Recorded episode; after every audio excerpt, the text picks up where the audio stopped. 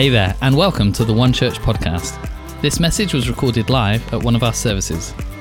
If you'd like to know more about life at One Church, visit us online at weareone.church or check us out on social media.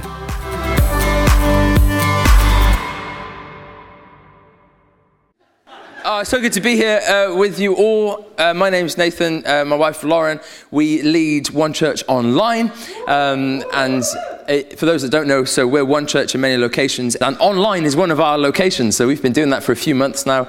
And thank you for all of you that are asking after that and praying for us. Um, we're trying loads of different things and seeing some great things happening there. Just want to read one comment that we saw last week that really kind of puts into context like what we're trying to do. This uh, lady put, Good morning. Thank you for One Church Online. I can't attend church in person. One Church Online is a lifeline. And so we sent that to the team. That's just really encouraging for us that our, our commitment and our conviction is there are so many people that need to be reached with the good news of Jesus, and we need to do all we can to reach as many people as we can and use every tool that is at our disposal. So, if you would pray for us, pray that God would use us to reach more people with the good news of Jesus. Amen. Brilliant. So, hey, we are in a series. If you're new to this space, if you're new to us here, what we do at One Church is we um, go through teaching series and we'll take a few weeks at a time and talk about a particular topic. And the topic that we're in at the moment, the series is called Plus and we're spending time in a letter in the Bible, 2 Peter, and we're reading verses, so 2 Peter 1, verses 3 to 9, and that's what we've been studying as a church together over the past few weeks. And it's been an excellent series, by the way. I think if you've, if you've missed any of the messages, you can catch some online because we do it in all of our locations, um, or you can catch the podcasts from Gloucester here because the messages have been outstanding. And if you've got a Bible, you can pick that up now, and we're going to read together our key verse, and it's 2 Peter 1, verses 3 to 9.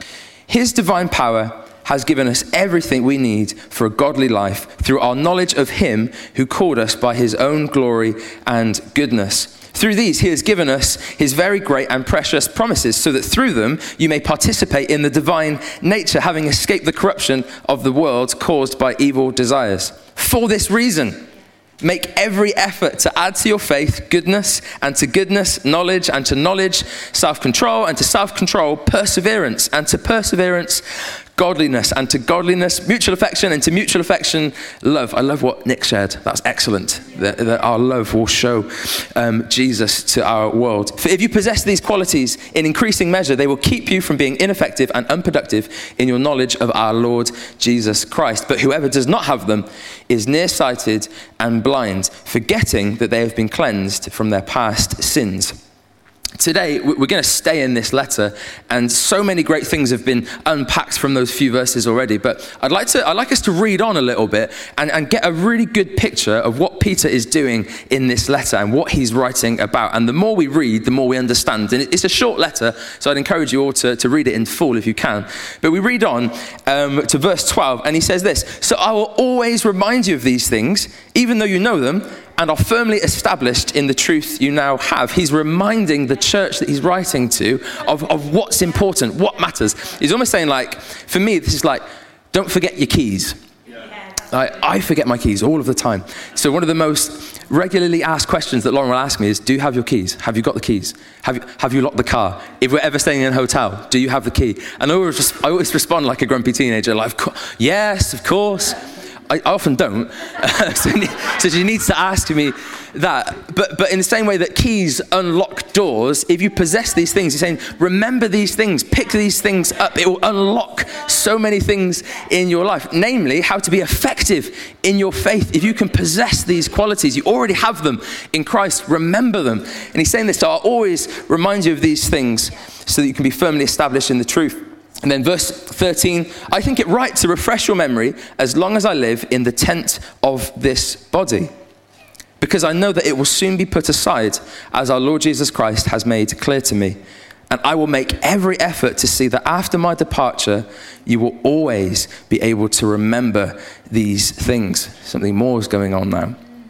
And now, here's the context of the letter. Here's what's going on. Here's what we believe is happening when Peter is writing this letter. It's the second letter that he's written to the churches in Asia Minor. It's about 60 AD. And there's two things to, to note that are going on. Number one, he's in the letter, he's responding to, to teaching that has made its way into the church that basically said this because Jesus hadn't yet come back, it's about 60 AD, Jesus hadn't come back yet people were teaching this.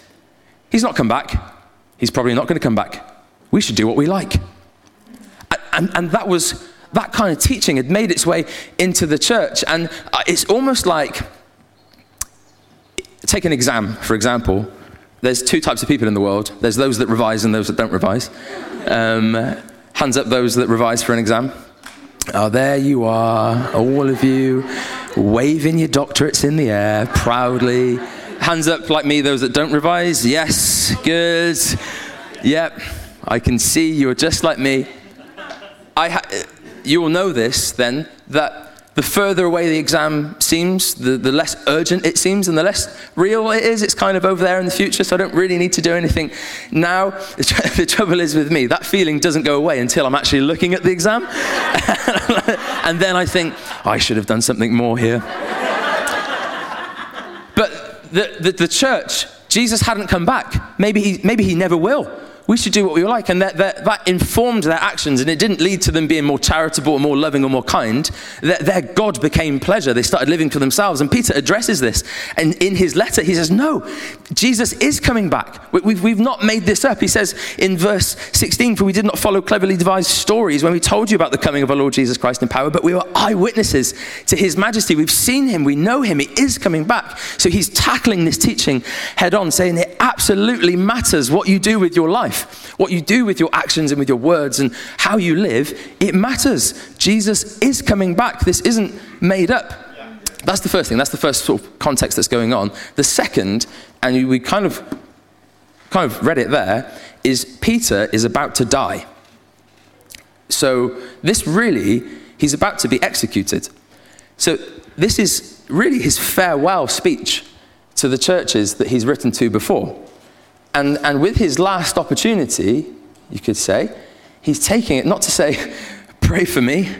I pray that that wouldn't happen, that I wouldn't be martyred, or this, this circumstance would change for me. He's, he's reminding the church of what really matters. Like, there is more going on here than just your life. There's more to live for than just the immediate pleasures that gratify. There's a big picture that's happening here. And I love the phrase, and we're going to focus in on this in a second. Peter says, So long as I live in the tent of this body, I'm going to remind you of what matters. And I'm going to remind you that the tent isn't all there is. There's a wonderful big picture happening here, and it matters what you do with your life. So, the, the, in the Bible, different letters and writings, they get, we can categorize them into different genres of writing. And the, the, the technical term for the genre of this letter, are you ready for it? Is apocalyptic eschatology. I know. Just turn to the person next to you and say, apocalyptic eschatology.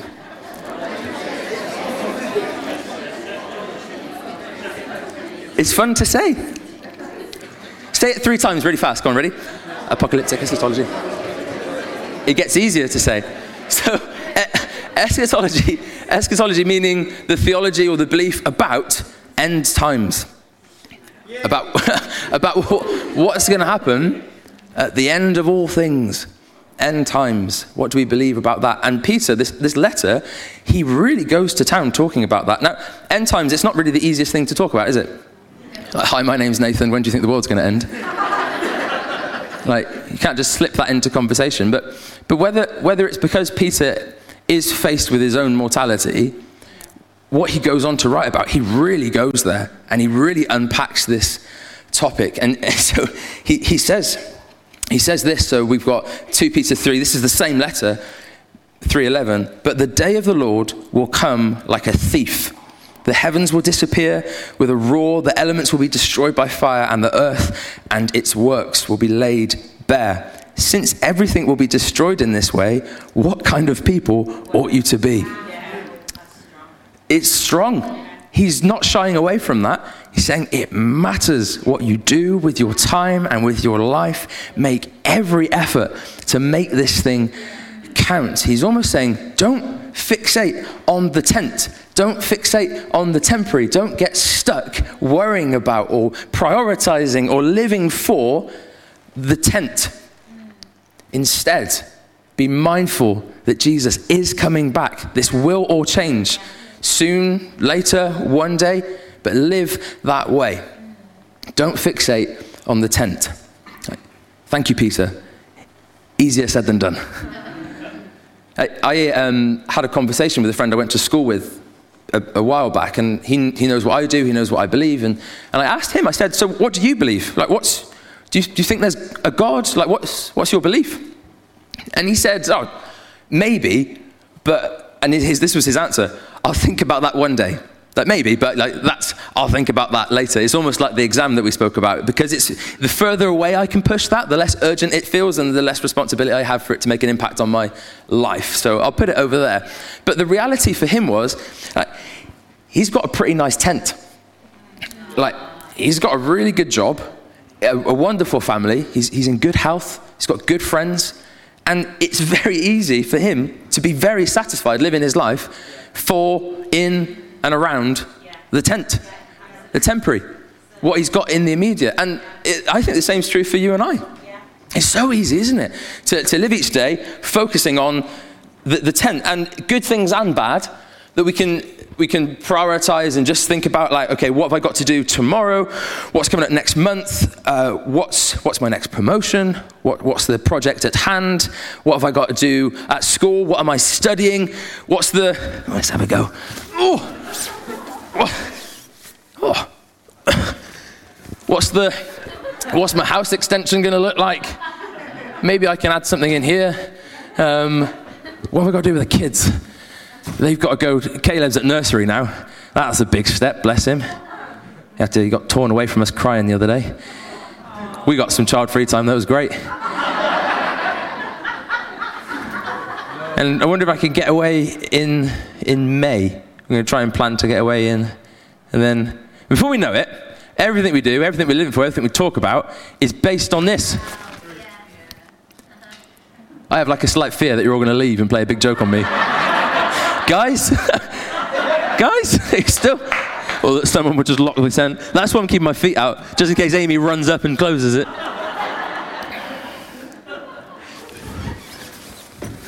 Few still there. Peter said, So long as I'm in the tent, I'm going to remind others that the tent isn't all there is. There's a wonderful, glorious big picture going on here. And interesting the language that he picks like a thief it's all going to change. Uh, just stick on that for a sec, because that's an interesting word, isn't it? That's like quite a negative word. And you could argue that for some, the end of all things, when Jesus does come back, the end of their life, will have negative results because they've rejected Jesus. But like a thief.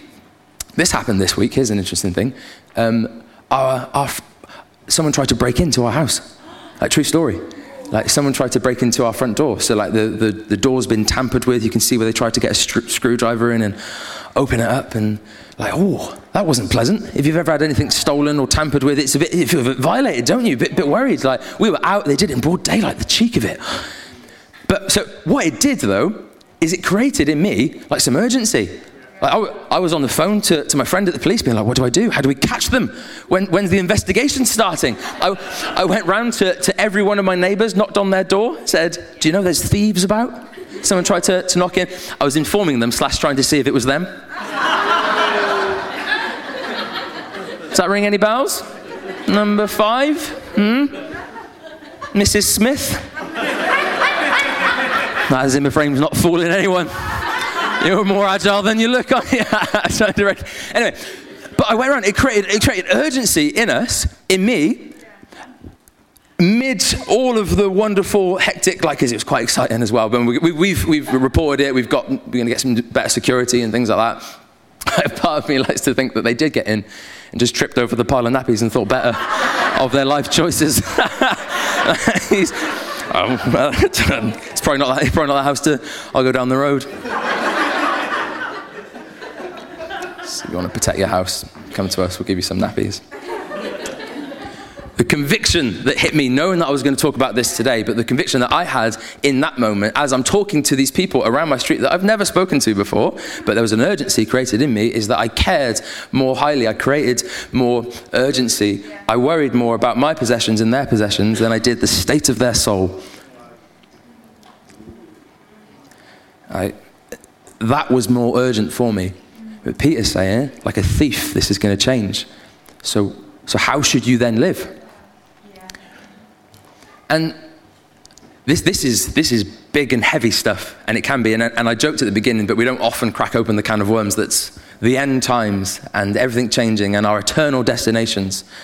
But and I wouldn't want this to, and, and, we should never view this with fear or worry. And I don't think, I don't think um, a sense of angst or anxiety are good motivators for us, really. And, and we've probably, the pendulum has swung away from that because of some negative things that have happened maybe in church of where we've got that wrong and, and, and try to scare people into belief. And, and just to how we should view this, I think some verses just to consider how we see the future, how we see the end, how we see God calling us there.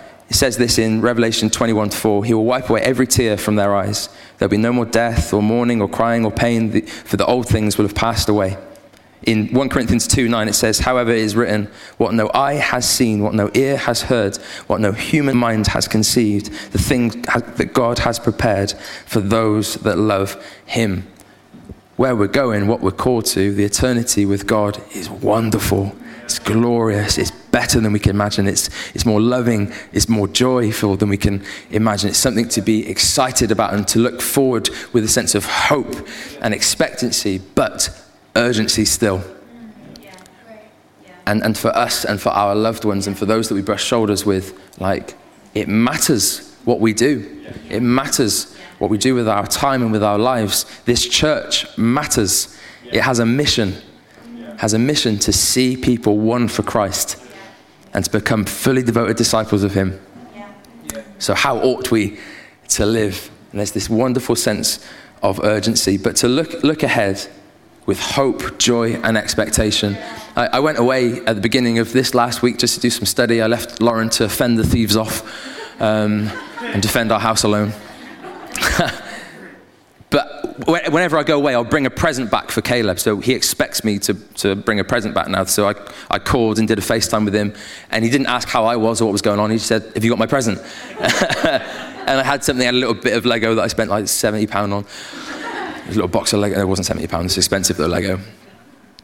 And so when I'm away, his expectation is that I'll come back with something good. And, and how much more so of our Heavenly Father, that our expectation of Him is that there is something wonderful and glorious and good waiting for us in the future. And we should look ahead with joy and hope and anticipation. But so long as we are in our tents, let's make every effort to add to our faith goodness, knowledge, self control, perseverance, godliness, mutual affection, and love, so that we won't be ineffective with our lives. Each and every one of us, I believe, has a call of God on us to be effective. And this, this is different for every one of us. So some of us, it will mean many people are reached um, for Christ through our lives. Others, it might be, mean one. But so long as we are true to what God has called us to, now, um, I wanted to, to, to, also bring this element in as, as, we consider this and appreciate I'm throwing a few different thoughts out to us. Um, it might be that, that it's, it's a bit hard to, to grasp, it's a bit hard to put our minds forward to, to the, this big picture that Peter's talking about, like the end times, that all these things will change. So live your life with that in mind, let that inform your actions. Because I think we go through times where, and I, I joked about being in the tent, didn't I, and sitting in this, but we, we go through times where everything that's temporary, or the, the things that you would relate to the tent, our immediate circumstances are so pressing and real and hard to look beyond. And you may say, like, Nate, this is good, I understand, but actually, my, the pain that I'm in at the moment is very real. And I can't see past that, or my sense of loss is very real. My, what's troubling me, that financial circumstance, what, what I'm going through, that's very pressing, and it's not so easy for me to, to lift my mind beyond and to live with the sense of purpose and calling because this is very real. And there's a wonderful, like, pastoral emphasis that Peter puts into his letter. And he says this in, so this is chapter 3, verse 8. He says, But do not forget this one thing, dear friends. And you can feel the pastoral heart coming out as he's talking to these churches. Don't forget this one thing, dear friends. With the Lord, a day is like a thousand years, and a thousand years is like a day. The Lord is not slow in keeping his promise, as some understand slowness. Instead, he is patient with you, not wanting anyone to perish, but everyone to come to repentance. And there's this wonderful idea that whilst we, we may feel a bit lost, where we may feel like, okay, great, I know it will change one day. I know you can say that he'll wipe away every tear one day, but actually my pain right now is pretty real, and my loss right now is pretty real, and my worry right now is pretty real. I think God's timeline is different, and he's faithful to his promises, and he is with us here. Not for a second do I believe that God is stood at the end of time, looking back and judging what we're doing with ours, thinking, okay, they've done that wrong. They're focusing on this. They're worried about that. Are they fixated on that problem when they should have been looking at me? And when they get here, I'm going to let them know about it. And I'm going to, I'm going to, I'm going to go to town on them. It says in John that the Word, God, became flesh and made his dwelling among us. And there's this beautiful thing in Jesus where he steps out of eternity into our temporary, into our lives, into our tents.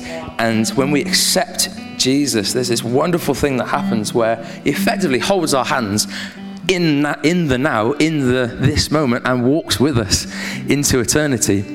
So if it hurts here, if it's painful here, if this is all consuming here, we're not alone in that. And he's faithful with his promises and He's patient with us. And in Christ, He joins with us and walks with us into eternity. So, whatever you are facing, whatever your tent looks like at the moment, good or bad, don't get stuck there.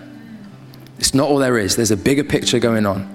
And actually, today, we can invite Jesus in. Say, I'm, I am looking forward to a wonderful future with you. Future in this life, yes, but future for eternity as well. But here and now, we can know His presence, we can know His peace, we can know His joy, we can know His faithfulness in this life and through into eternity. So, bands, you can come up, not just Chris. We're gonna we're gonna spend the time, just, just allow this to land. And I, I want you to just reflect for a second, and they're going to lead us in a song. Reflect for a second on, on your circumstances and what's, what's going on in your life. Where has your focus been? What have you been prioritizing and living for?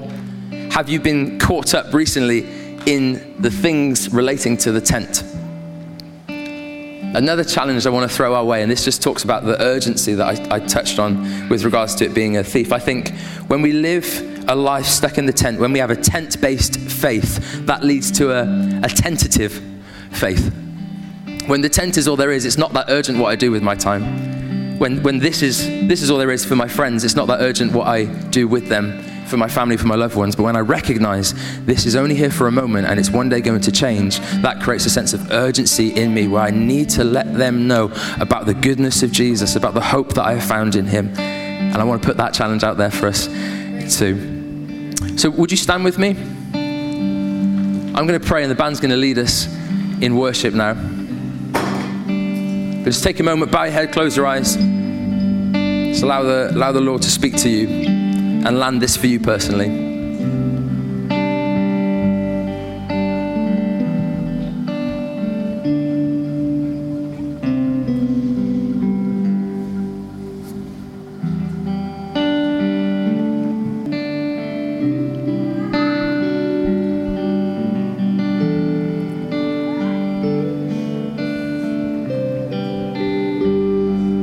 Mm, thank you, Lord. Thank you for your goodness. Thank you for your word that challenges, that illuminates, it speaks life. And Lord, I pray that today we would each of us in our own way recognize that there is a greater picture going on. There's, a, there's, there's so much more that meets the eye than our immediate. And Lord, I pray that you would help us to lift our eyes to that in this moment, that the thought of you, the thought of what you've done, this wonderful idea of the eternity with you that we are called to would inform the right here, the right now.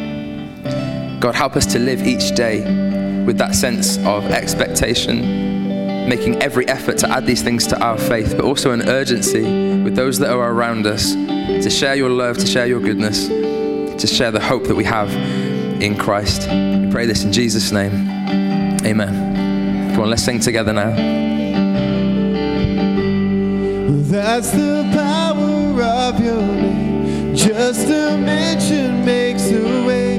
Giants fall and strongholds breaking. There is healing.